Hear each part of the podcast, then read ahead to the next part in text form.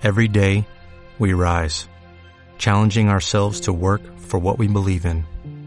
At U.S. Border Patrol, protecting our borders is more than a job, it's a calling. Agents answer the call, working together to keep our country and communities safe. If you are ready for a new mission, join U.S. Border Patrol and go beyond. Learn more at cbp.gov/careers. Next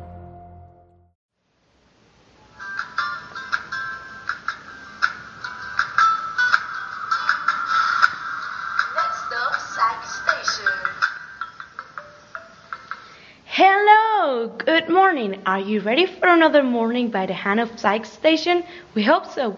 So we have prepared many interesting topics just for you, passenger. It's always it's 9 a.m. 8 a.m. in Canary Island. You are listening to Julia, Maria Penelope, and Christina. here in Psych Station. Penelope, I'm not sure if you, our passengers, are prepared for such a cool program. Well, you know what? There is just one way to know it. By getting this started. What is our first stop? But wait, girls. First, we need to start with the end in mind. So let's remember to our passengers our desti- destiny. To understand psychological concepts applied to education. Perfect, but as some passenger already knew it, knew that, sorry, we want to know whether our today's journey and its main stop. But Maria, careful without spoilers. And today's topics are.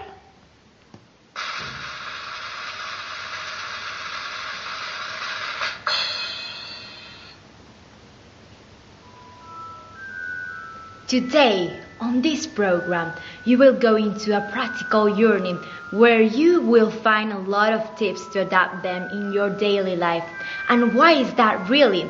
Because we will be taking the railway road to applications. So have a seat and enjoy the views. Today we will travel from the polemic competition to the nice cooperation, going through a peaceful moment of mediation. But we mustn't forget the importance and relevance of emotional intelligence. Yes, the one that help us to understand ourselves and of course others. But we will obviously pass through group techniques. So don't change this radio station.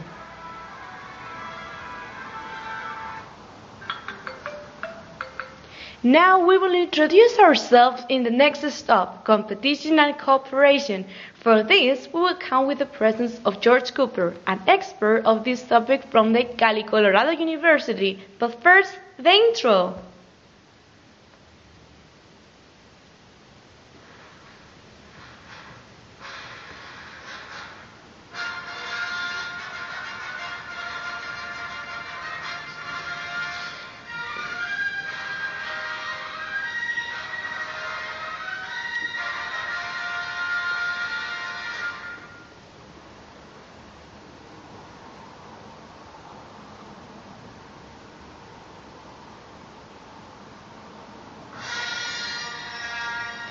In a far, far away galaxy, the competitivity has become dangerous.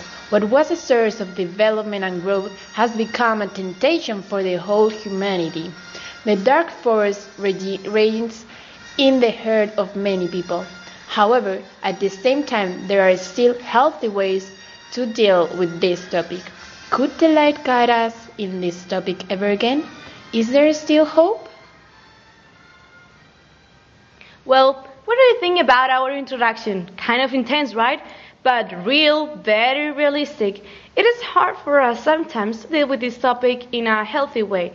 Thankfully, we have today with us our star guest, George Cooper, who, who could light us up on this.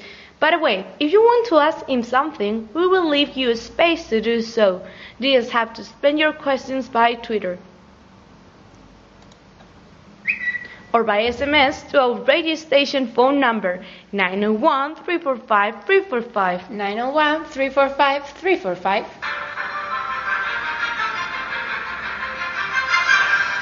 Well, we cannot wait any longer. We are so, so excited to introduce you passengers Dr. George Cooper.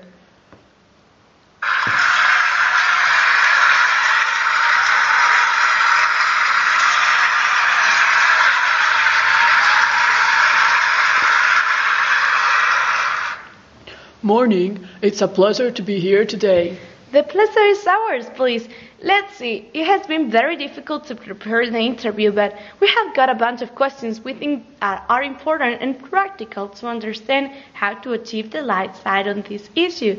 Furthermore, we want to leave space for your own questions and answers. I find this a brilliant idea, as well are all together making this journey. I don't want it to be me going uh, on and on alone about the topic. Then, would you mind starting with the definition of competitivity? Excellent. Let's see. We could describe competition as the rivalry between two parties of something. I like it. Direct and simple, but excuse me, I'm a Latin nerd and I love to know from where does the word come from? Latin? I was a Greek nerd. Greek rocks, but Latin? Mm, well, about that, mm, the Latin root for the verb to compete is mm, competire. Mm, yes, competire, which means to speak together or to strive together. Wow, sounds quite different from what we understand for competition, huh? Yeah, it's true. The meaning of the word has changed its its not its connotation. A lot of people see competitivity as something bad, but it's not an absolute term. It's not something good or bad, right? Yeah, you are right. The most important thing is the way competitivity is lived, but itself is not good or right. However, psychologists, sociologists, and scientists have studied it from different perspectives. Some, like the Darwinists, have arrived to the conclusion that it's totally necessary for the species' survival. There is something true in that. I mean, all of us, since we were young, have felt the competitivity instinct. I agree, but at the end, that molds that instinct and transforms it in a behavior in society. Well, and what can you tell me about cooperation?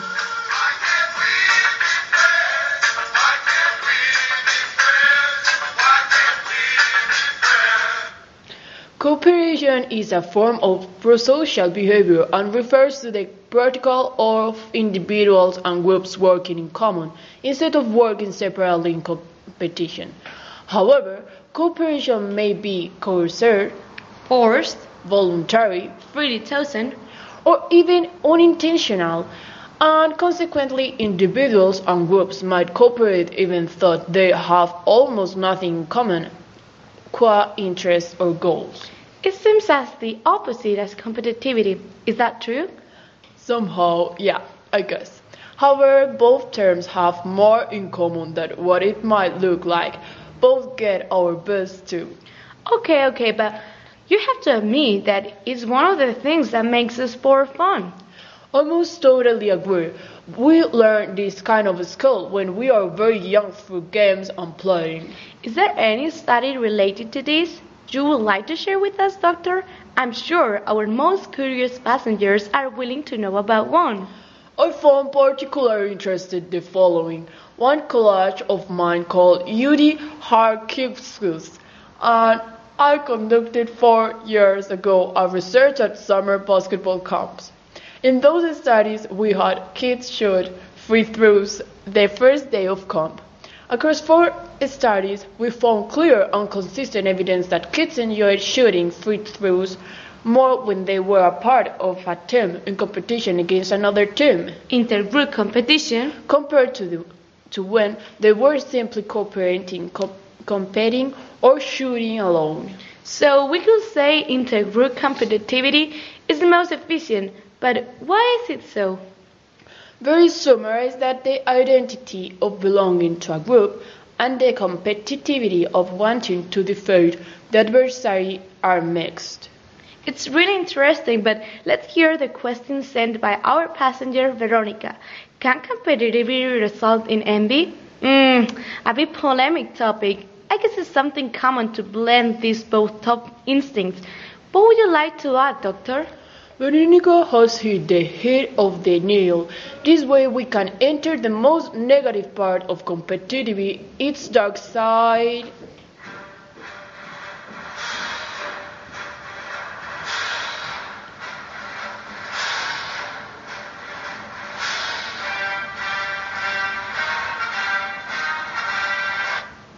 But what do you mean, Dr. Cooper? Tell us more.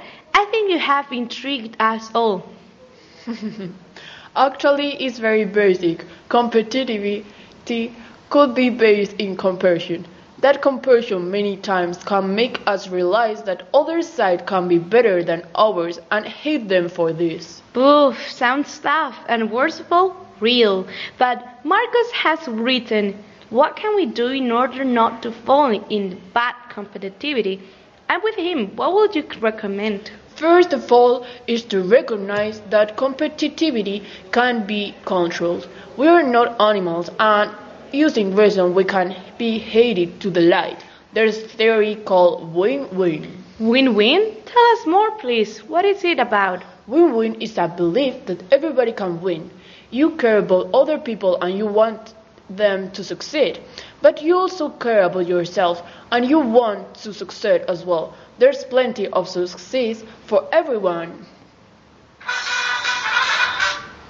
It seems as something I want to put in practice immediately. Okay, I think with this our passengers have had enough to reflect about, right?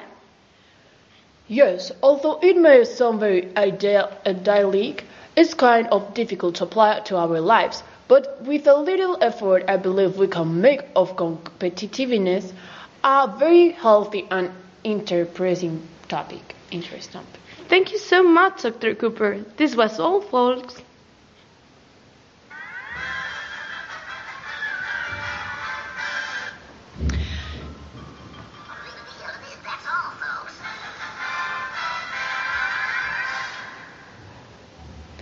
Passengers, would you like to end with a deep look at cooperation before moving to the next topic? Great idea!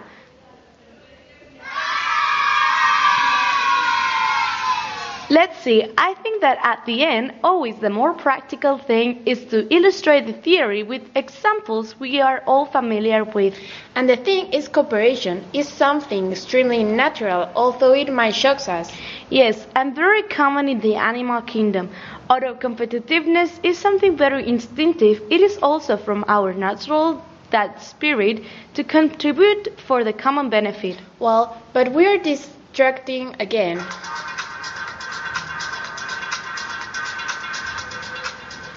Buddies, we have short time left, but before, let's see some real examples of cooperation. Does anybody remember what symbiosis mean? No, it's something that we learn at elementary school.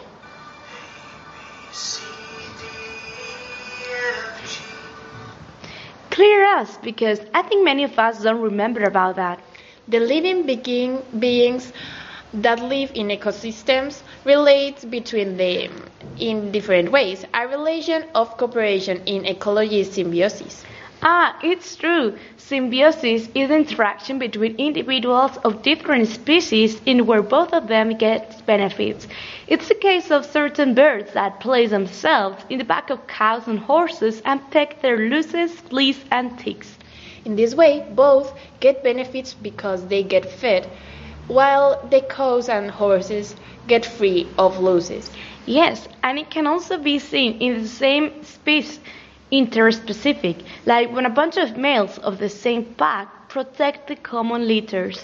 But it also exists the interspecific, when the one who cooperate are from another spe- species. Uh, sometimes this happens when it's hunting time, and it is very curious. What a beautiful topic. And what a pity to cut it here. Anyway, passengers, this is what we wanted to tell you about competitivity and cooperation. See ya! Thanks, Christina. And now we are going to talk about emotional intelligence. Oh, Maria, that's a very, very interesting topic, right? Of course, Penelope, but there are a lot of people that don't know about it. So, passengers, pay attention to our radio program, and if you want to participate, we remember you our Twitter account at Radio Psych Station, in which you can tell us whatever you want. Well, Penelope, but first of all, we are going to tell you a clear definition about what is emotional intelligence. Okay, Maria, it is the ability to perceive, access, generate, and understand emotions to promote educate, emotional and intellectual growth. In addition, our emotions can drive our behavior and impact people, and also they can motivate others. And who created that? Daniel Goleman. Who is an important author, psychologist, and science journalist. But also Peter Salovey and John C. Mayer coined the term emotional intelligence in 1990, developing the meaning of emotional intelligence. And do you know that in every single person there are two types of intelligence? Which are they? Mm, cognitive and emotional. And the second one is the type of intelligence that help us to improve as human beings.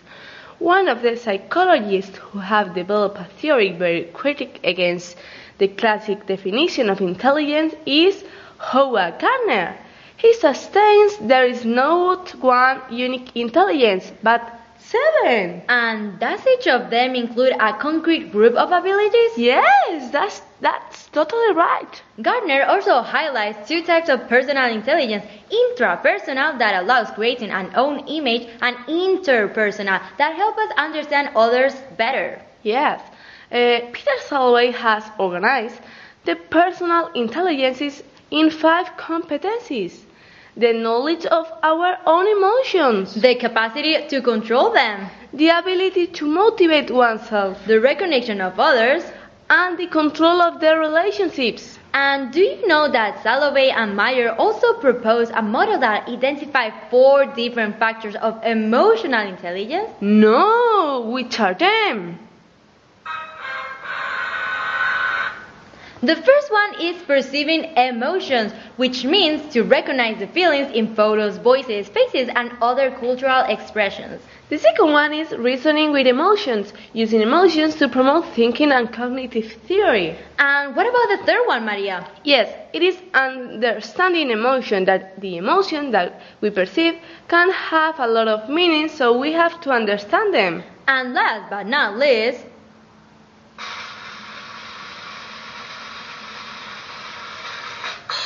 Managing emotions, which is the ability to manage emotion in an effective way, responding right to them. So, passengers, now we are going to ask you an easy, easy very easy question. What are our basic emotions? If you know the answer, please call us to 901 345 345. Remember, 901 345 345. And the first one who answered correctly will win a weekend in a rural house with all paid. Wow. Well, let we let you a minute to think about it, okay?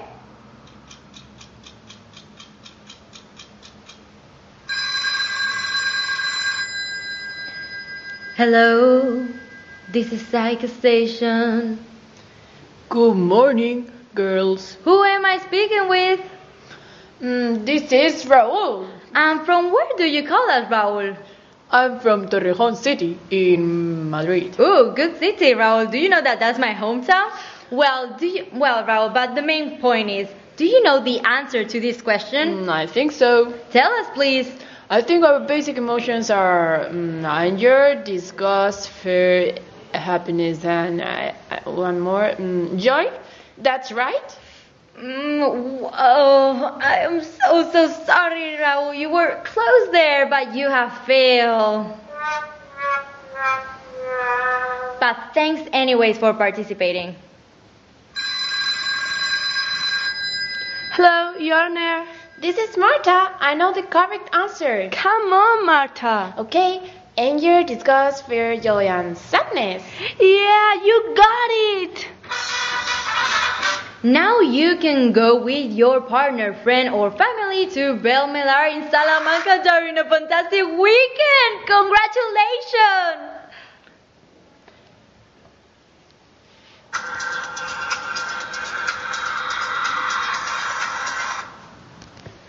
Now we are going to introduce you three different emotional skills.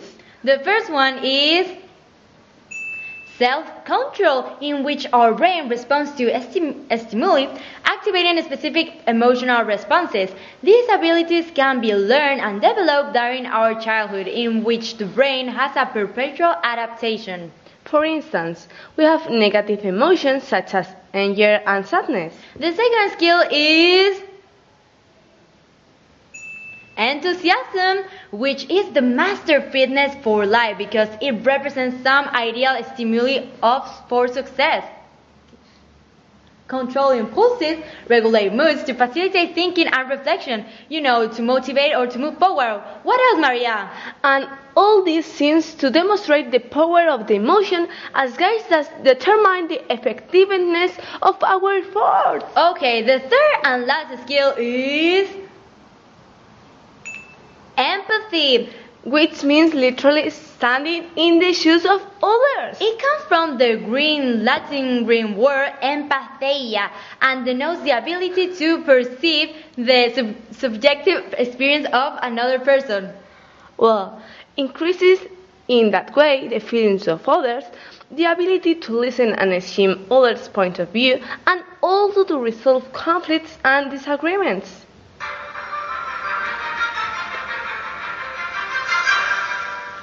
Now, passengers, we have another question for you. How can a person with a very high level of intelligence to get to commit acts to so stupid? Please write us via Twitter at Radio Psych Station with the hashtag level of intelligence to answer our question. Well, Pedro from Palencia writes us that he thinks this could be because of the lack of people with some similarities. Thanks, Pedro. The answer necessarily lies in that academic intelligence has little to do with the emotional life. Even more smart people and why and with a higher CI Exactly. can be lucid drivers of his life and can't be controlled by the unruly impulses.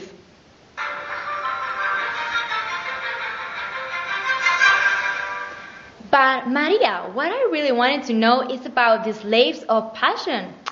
We have little or no control over the time in which we will be affected by an emotion. But Penelope, what about anger? It is a sequence of provocations, each of which causes a reaction of excitation. The era will easily result in violence. And remember, anger is built on anger. Anxiety. Do you want me to give you a tip to regulate this tough emotion? Well, this will be to change the focus of attention. Hmm. The positive aspect of concern is that uh, it is a way to deal with the threats and dangers that may cross our path. Sadness. It is a state of mind that also has its positive aspect. Like diminish, diminishing stress, sorry. However, sadness decreases the ability to enjoy situations. You know, all facets of the sensitivity become diffuse and even food seems completely tasteless. Can you give us a tip for regulate this emotion? Well, the tip is to deal with the tough with the thoughts and to get distracted. And the last one, optimism. Optimist people believe that failures are due to something that can be changed and thus can be to success. Pessimists, on the other hand, ca- cast the blame for their failure, attributing them to something incapable to, of change.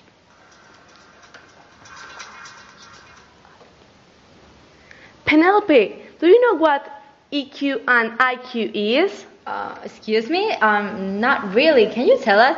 Passengers are willing to know that. EQ Emotional quotient. impacts in areas like the business world and it is an important quality for business leaders and managers and IQ Intelligence quotient. is an important element for success of success, especially in academic achievement. So you can measure EQ with different methods and tests, and the IQ with tests too. Yes, you got it, Penelope. Psychologists like Goleman have discussed about that, of, about what is the more important, the intelligence quotient that we can control, that we can know it in, with a test, or the level of emotional intelligence that we have.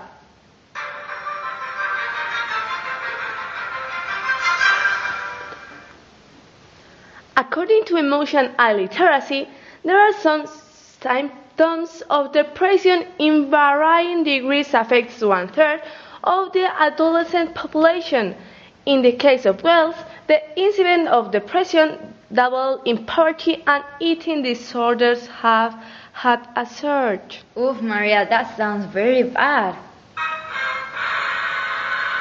And also the average number of teens with depression and other mental, mental disorders reflected a poorer performance on the following aspects. Isolation or social problems, anxiety and depression, problems of attention and thought, and aggression.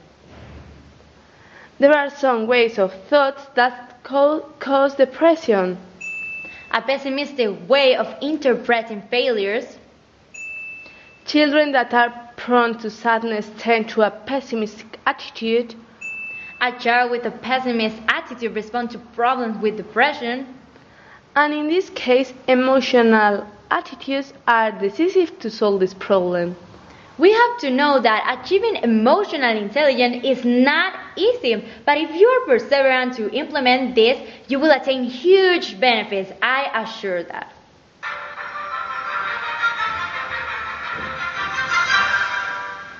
Nowadays, we continue worrying about how to get pupils to improve their intellectual ability and their academic performance, which have also been prioritized under the conviction that their emotional and social aspects belong to the private sphere, where each human being is responsible for his or her own personal development. In addition, we are becoming aware of the need for families to address a better education, and in modern societies, we are looking for new values, hierarchy, and achievement in life in order to find human being happiness.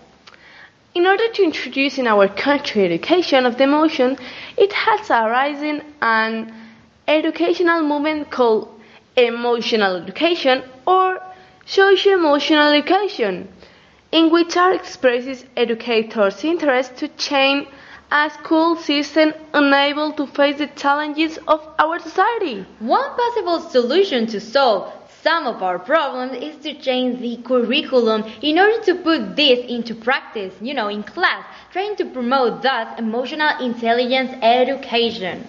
And Penelope, there are also areas where a lack of emotional intelligence provokes or facilitates the appearance of behavioral problems in students. Do you know which are they, passengers? Remember to call us to 901 345 345. Remember 901 345 345. Hello, I'm Carolina. Hello, Carolina. I think these are problems related to interpersonal relationships, psychological well-being, academic performance, and destructive behaviors. Correct! And thanks to that, you have just won the book of emotional intelligence by Daniel Goleman. Congratulations! Oh, thank you, I'm so, so happy. Now we are going to explain it deeply. The first one problems related to interpersonal relationship relationship in which a strong emotional intelligence will have helped us to offer information about our psychological state to people around us increasing quality in this type of relationships. The second one, psychological well-being, shows that when Spanish students are divided into depressive groups, students with a, with a normal state differ by greater clarity about their feelings and abilities to regulate emotions. the third one academic performance, which is related to the student's ability to pay attention to emotions, to experience feelings with clarity, and to be able to recover from negative states of mind. And people with limited emotional skills usually experience stress and difficulties during their studies. As teachers, our goal is to improve students' academic and social progress. In this way, emotional intelligence may act as a moderator of the effects of cognitive skills on academic performance. And finally, we find disruptive behaviors that are based on an emotional deficit, blocking a student's academic progress. In addition, people with lower emotional intelligence are associated with self destructive behavior, such as tobacco consum- consumption, and also show higher levels of impulsiveness and lower interpersonal and social skills, developing antisocial behaviors. Fortunately, in order to reduce all this disruption at class and improve students' time on task, some teachers have adopted behavior modification strategies such as assertive discipline.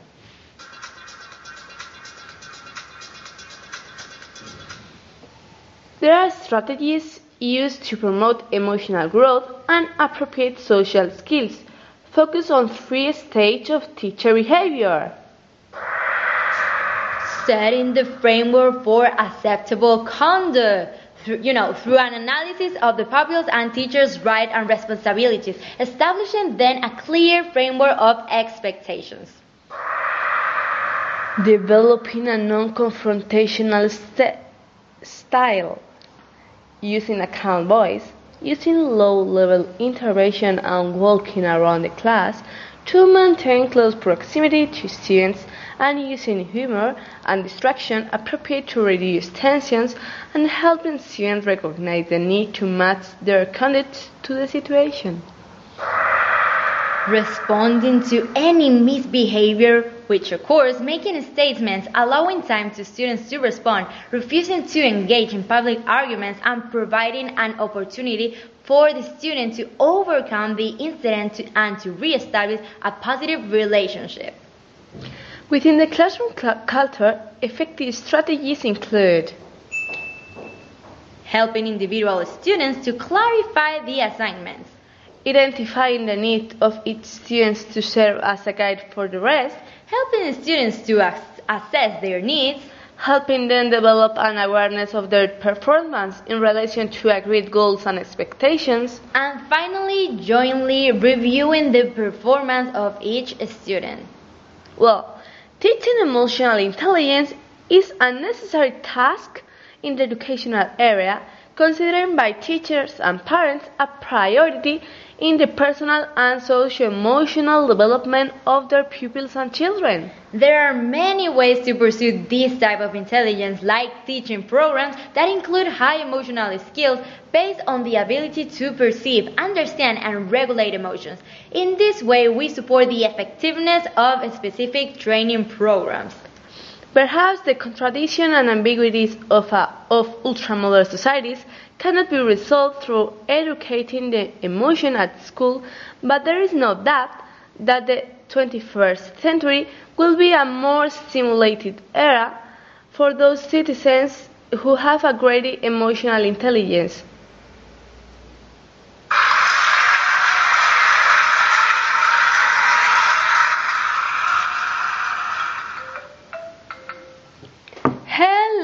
Audience.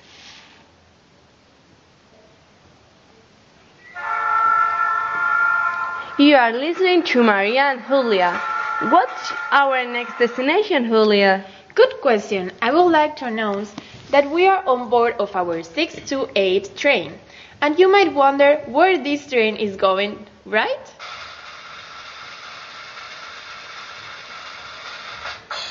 Well, I'm not going to tell you. no, you are going to discover by yourself. How can they do it, Maria? Easy, Julia. We are going to describe our destination, and you only have to discover what it, what it is and call us to 91345 345. Number to tell us about it. What number did you say? Julia, 91345 345. Okay, let's start. This concept is a system formed by many individuals that, that perform reciprocal roles in a society. The people in there act according to the very same rules and values that have even previously established. It's important to take into account the environment of it, since it can be general or a specific one. Oh, we have a call, Julia. Who am I talking with? Hi, girl. Mm, are you talking about groups? Oh, you are correct.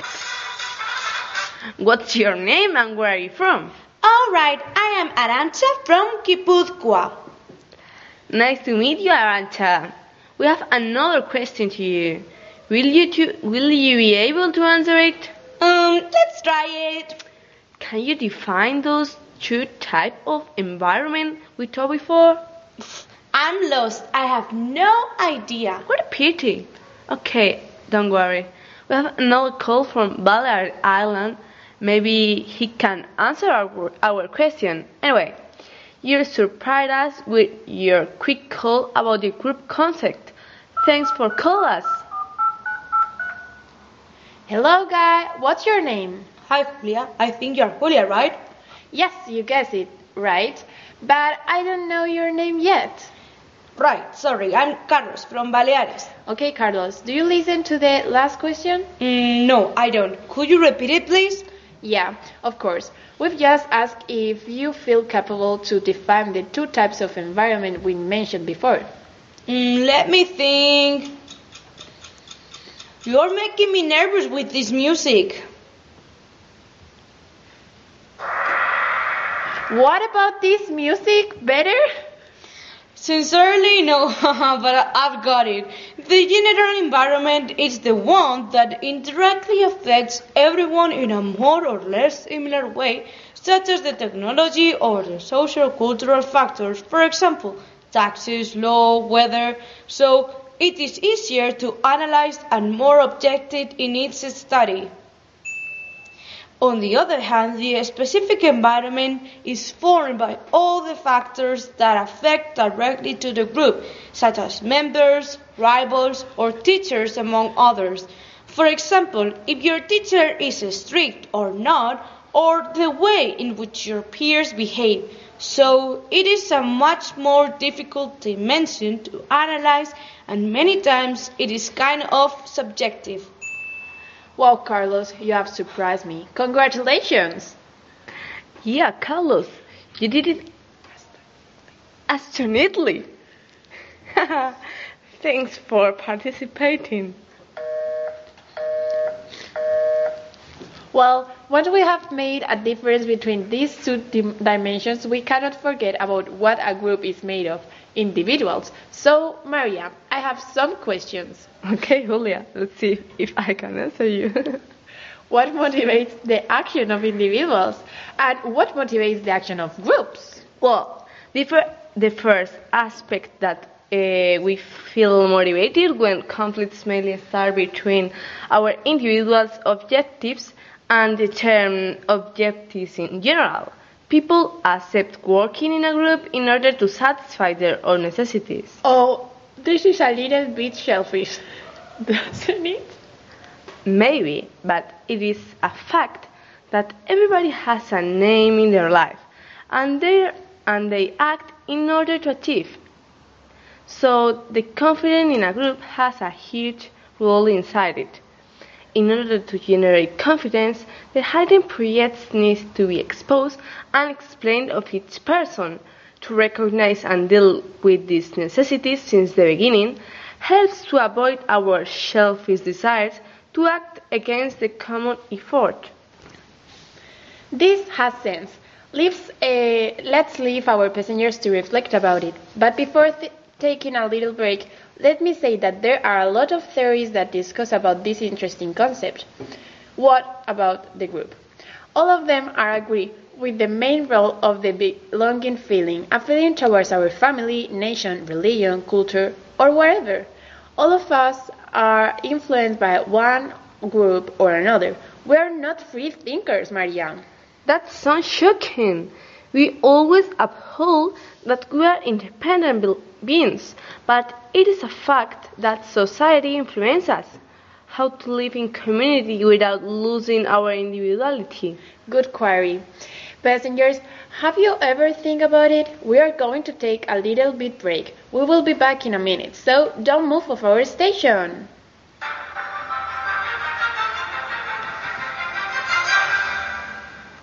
How was your time of reflection? Good? I hope so. We are back and we also thought about these questions and we would like to discuss about it. Great idea, but in order to do it, we have to explain one of the dimensions of conflict, the work. Write us to Right Station to answer the following questions. The following question, sorry. What does work mean?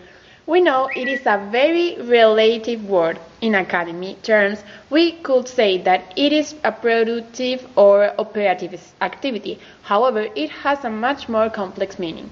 It is a relational activity. You are going to be in contact with others and with the world itself, so we have to deal with that. Interesting, but what role does work take in our daily life? Passengers, do you think that work defines us? In order to answer this specific question, we count with the company and help of Lucia Hernandez, an expert in the topic. Hi, Lucia. What can you tell us about? Hi, it's a pleasure to be with you in this fantastic program. Well, work is just a part of the person, but it never must become our identity. I am Lucia, and I'm not just a psychologist. I am more than a psychologist. I am a person who feels and has the outside life apart from job. So don't judge me for my job. Try to know me as an individual. Let's try to know the person and not to make prejudices. I'm absolutely agree with you, Lucia. From our Train Road to Group Techniques in Education, we invite you to leave behind prejudices, that's beginning to know people from their inside and not from their appearance. Exactly. Without beating around the bush, can you tell us some tips about work? Of course, some of them could be your work must fulfill you. It must create a belonging feeling on you. It must allow you to be happy. You have to be conscious that it's not just merchandise, and of course, it must be fair. Thanks for the tips, Lucia. Let's but let's put them in practice. Do not forget about what our work has to mean to us. Lucia, one more thing for you. It was wondering to know how to get success in our works in group. This is a good topic to reflect about it. What are the things we should take into account to decide how to do our work in education? This will be a better question to ask ourselves. For this, we have to SWOT analysis. This name is an acronym that stands for strengths, weakness, opportunities, and threats. So you always have to be self-critical and to take into account what you are good and bad at. So, if I understand you well, if we make this analysis, we will probably make smarter decisions and our groups our and our works in group will go better, right? Exactly. And now maybe you will wonder why team fails, right? yes, you've just read my mind. Okay, so as we know, the human being is social because of nature. So we also need to socialize in order to survive. People have the necessity of working with others without taking into account the consequences. Usually, teams are not created in the best way, and this is why the team fail. They don't have a leader, neither motivation or vision. In addition, there are some tasks that nobody wants to do, but they have to be done anyway. In this way, and thanks of the group's member reject doing the unpleasant assignments, the problem emerges. But for the contrary, and also in the same time, there are other activities that everybody wants to do. In this case, the results are the same. And what can be the solution of this conflict? The solution will be to rotate the unpleasant tasks between all the group members. It is essential the way of communicating the tasks and decisions. It can be followed by a consensus. The whole group has the chance of expressing their opinions. They have to agree about their final result. We need to use concessions so that all the members of the group commit comprometer- comprometerse con with the result. Okay, I think that after listening our expert Lucia, we can open our lines to let our passengers to participate in our program, telling us their experience in groups. Let's leave a minute to mark our phone number. Remember, 901 345 345. 901 345 345.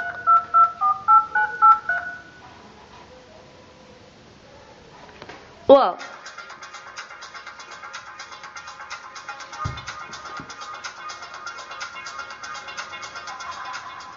we have our first call.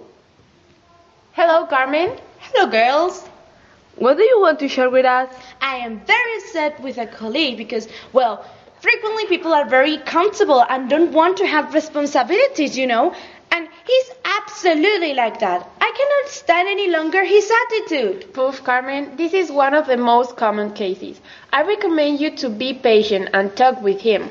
The communication is the key to resolve internal group problems, and it is the only one that helps us to finish with toxic environment in the team caused in most of the cases by competencies, competence, uh, tra- training, and a series of conduct such as yours. I know. I thought about it, but I never do it. I will try to find time to solve it. But thanks. Great, Carmen. Thanks for calling to our radio station. Oh, passengers, time is flying. Look, I can see the station there. Quick, what's coming next? Well, we're going to conclude with techniques designed to generate new and different ideas in many areas of teamwork activity. But you're going to be the one telling us those techniques? We know that there are six techniques, and I have here in my hand an envelope with one of the technique. We're going to accept only one call. One call. So you must reflect well on your answers. There is only one opportunity. Only one. We remember you our phone number again 91 345 345. 901 345 345. Good morning. This is Lolita from Córdoba. Ole. Hi Lolita. So, do you think you know that what technique is hidden in the envelope? Hmm. I think I think so. It must be classical brainstorming. So, classical brainstorming, um, Uh, no, no, no. I mean brain written pool. No, no, no. Wait. Negative brainstorming. Lolita, please choose just one technique. Okay, just one. Uh, the table of elements. table of element, let's check. Wait, wait, no, no, no, no.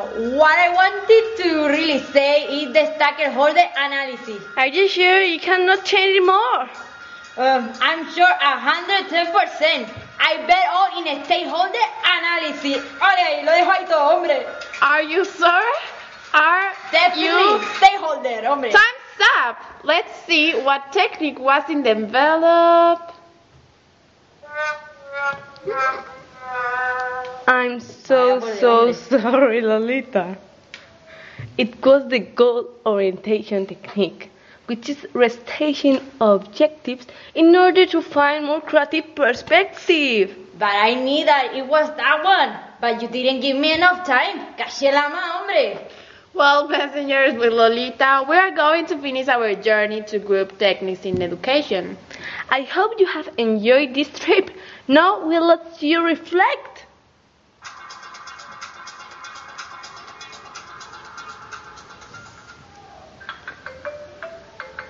Passengers, quick! Come and get this last train of today's program. I wonder where it is going to take us.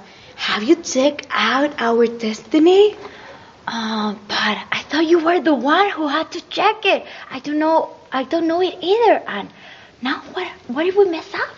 Girl, we have to improvise. Um, okay, passengers, uh, what we are going to do now is, is, is putting our hands behind our ears, yeah, yeah just like that, and um, just listen carefully.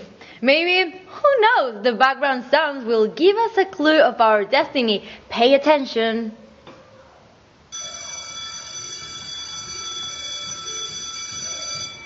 Have you heard that? Yeah, it sounded like a bell, right? Yes, in addition, I think that it was a school bell. So this means that we are close to a school area. Shh, I think there is more.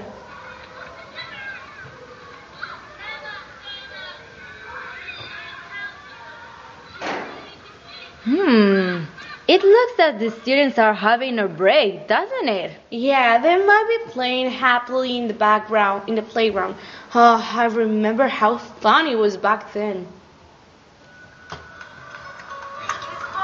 Why should I? Because I said so. Come on, I had it first. Why can't I play with you? Because I don't want you to, nerd brain.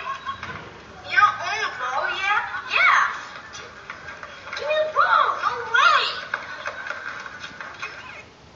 I guess that for them, that isn't any fun at all. And it is true, although we tend to forget, conflicts and disagreements are always present, especially at school. You know what I mean. Bullying, gossiping, cheating, crushes, not wanting to share the ball, drama is all spread out at school. Furthermore, unresolved conflict often leads to violence, which we don't want to get there at all. Why? Obviously, because this is a threat towards academic productivity and the quality of life in schools and the community. Christina, I'm still worried about those kids. Could we check out what are they doing right now? You have just read my mind, Penelope.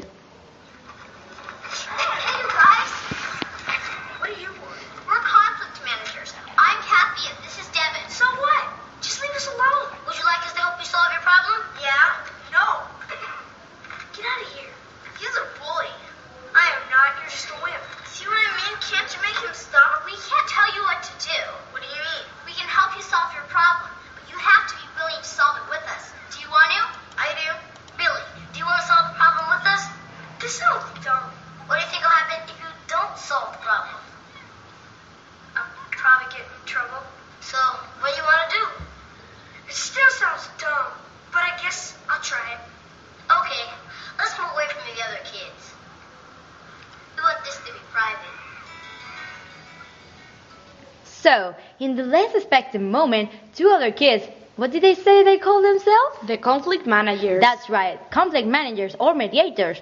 Well, as I was saying, fortunately, the conflict managers appear with the purpose to solve the problem. But as we have heard from the girl, these conflict managers are not going to tell the solution, but to help the kids who are having the conflict. So, passenger, now is your turn to participate. Can you tell us the name of the technique that those kids are using in order to solve the issue? Come on, pick up your phone call and call us to 901 345 345. 901 345 345. Wow, that was quick. Hi, you have reached PsyStation Line. Who am I speaking with? Hello, I'm your doing. I'm Michael from Madrid. So, Michael, tell us, do you know the name of that technique? Definitely, it is my job indeed. What those kids are doing carries out the name of mediation, and this is basically the peaceful problem solving strategy in which people involved in the conflict sit together with a mediator putting their problems in common in order to find a solution. Wow, that was a perfect definition. So we were lucky to stumble into a professional mediator, and as curious passengers, we mustn't miss out this opportunity. Tell us, Michael, do you know when this mediation movement in schools started? Yes, it is started in the US during the 1960s from the action of different religious groups and movements of education for peace. We, what were the principles that have inspired you to be a mediator? There are a lot. For instance, the principle of, go- of good faith and free disposal, being willing to help the, and consider all the perspective from the people involved in the conflict. I also follow the principle of imperiality. sorry, impartiality, searching always equal opportunities and conditions, as well as the principle of confidentiality. I agree with the last principle. It is important to keep the conflict private. Remember, passengers, what the little mediator of the school said? That Let's move away from the other kids. We want this to be private. that kid has the skills of an effective mediator. He reminds me to me in my early days. And Michael, what are your aims when doing mediation? In a sense, one of my objectives is to keep a safe environment by detecting situations that may give rise to conflict.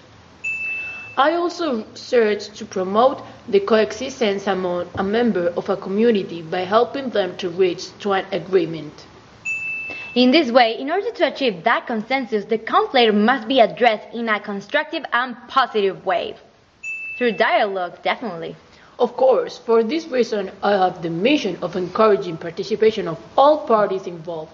What's more, I also want to teach them that it is possible to face conflicts without using physical or physical, psychological violence. Yes, it is hence very important that they learn that attitude to deal with their future conflicts. And the last question that sums up everything we have been talking about, Michael, what are the action areas of mediation at the schools? Well, those are the coexistence formation, the prevention of violence, the intervention of the conflict, and finally, the solution and reconciliation. Thank you so, so much for your time. We have learned a lot. No, thanks for, to you for giving me the opportunity to share the world of mediation. We will be back with you, passenger, after the advertisement.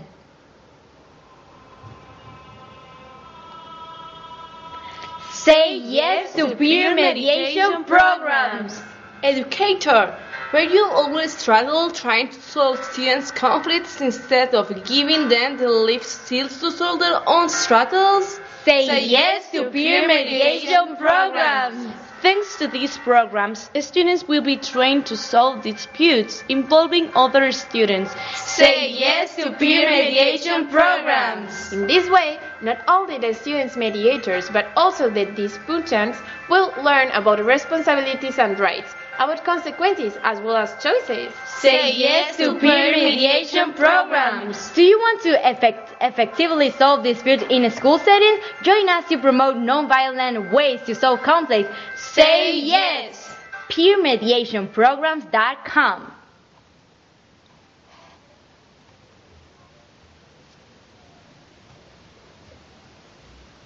Christina, are you alright? You've been very quiet since. Shh. What's wrong? Don't freak me out. I'm trying to listen to the kids in the playground. We still don't know if they finally reached to an agreement or not, and I need to know.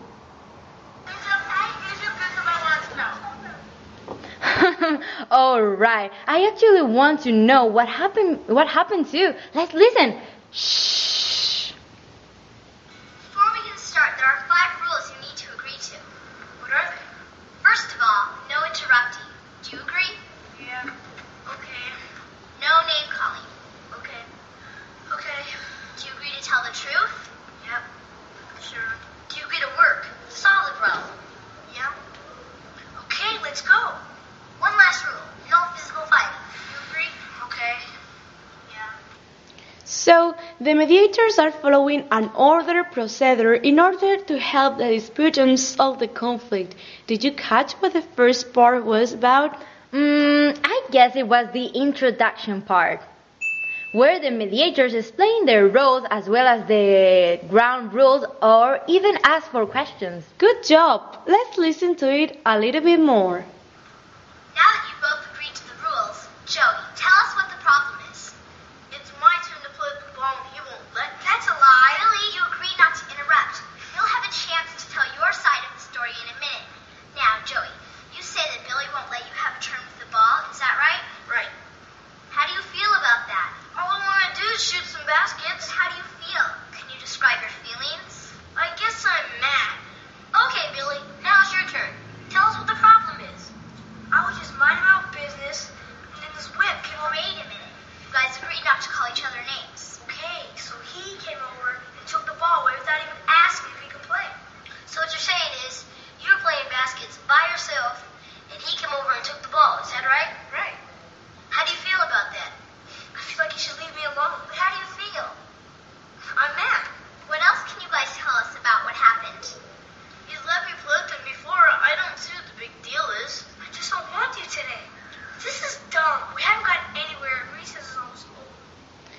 That kid is out of his nerves. So, Christina, can you tell us in which part or parts are they now? The kids are now in the part of telling the story, as well as the part of identifying facts and feelings. It is true because both parties tell their side of the, of the story, bringing out facts and feelings to the mediators who make sure in this way they understand the conflict. Shall we continue listening? Well, do you have any ideas on how to solve this problem?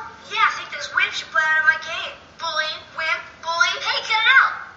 I feel really frustrated when you guys are breaking the rules. Because I don't know how we're going to solve the problem if you guys keep doing that. Okay, so what do we do? Does anybody have any solutions to this problem? You guys agreed to work to solve the problem.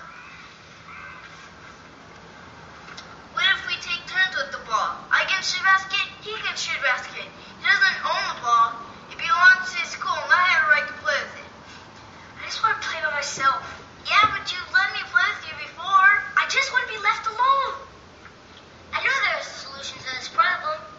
I know. Let's brainstorm. What's that? It's when you come up with as many ideas as you can.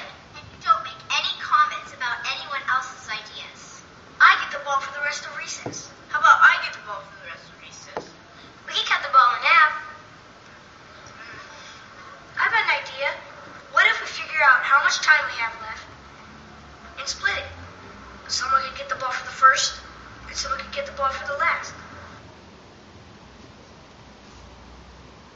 I know what had happened there. Just like one mediator said, they are brainstorming, also known as the generating options part.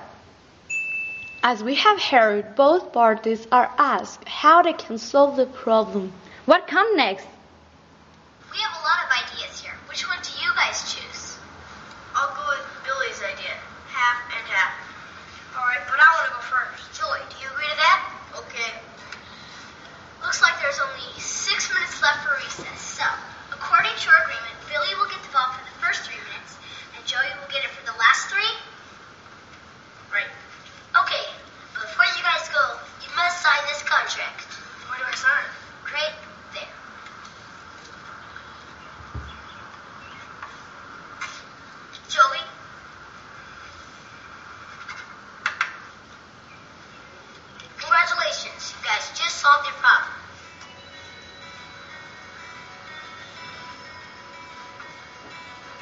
So,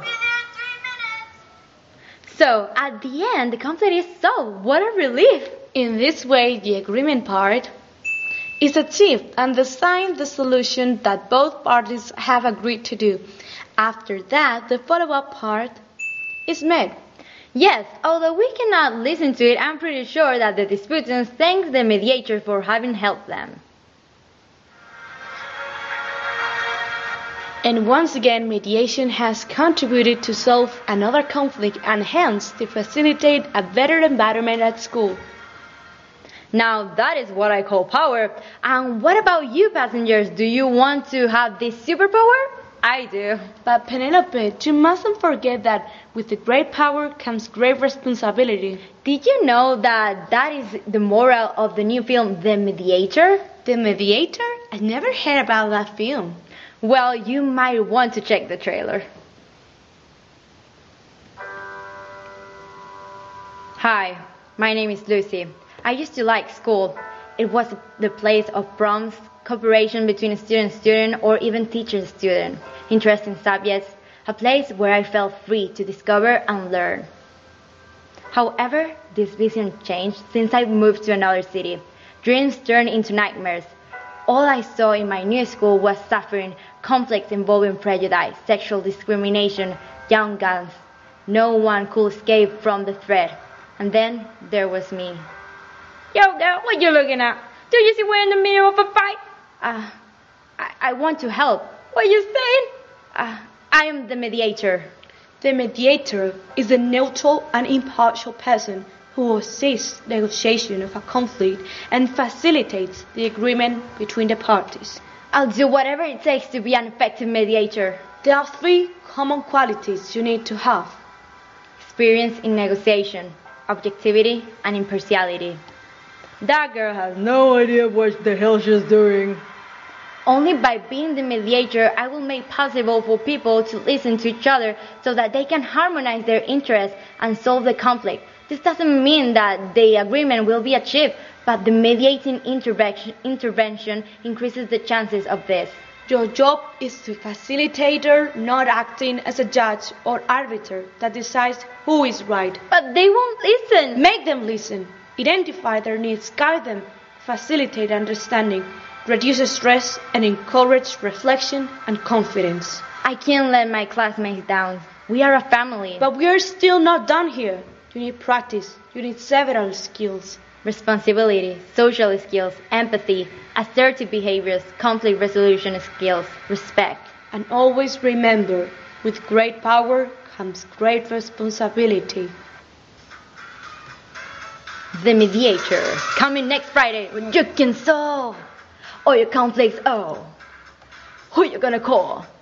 The Mediator! Who you gonna call? The Mediator! That's right.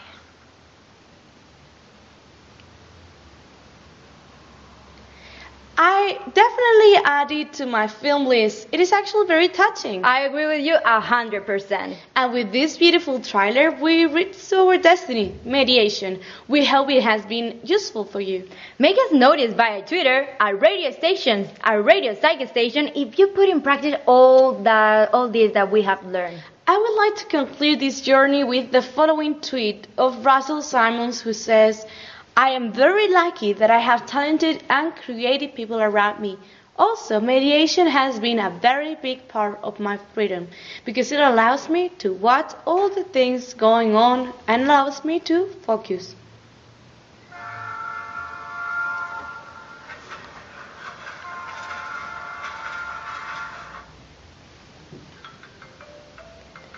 Attention passengers, we are arriving to the end of the journey. So this means that it is 3 o'clock, 2 o'clock in Canary Island. Lunchtime! Our intention has always been to guide and help you understand the complex psychological paths. This couldn't have made sense without you there listening. So thank you, thank you, thank you for your attention, participation, challenges, love, crying, thanks. We would love to get feedback. We want to hear from you and receive all kinds of comments, critics, or suggestions to grow and become a better radio station. See ya and remember, PsyStation will always be here for you.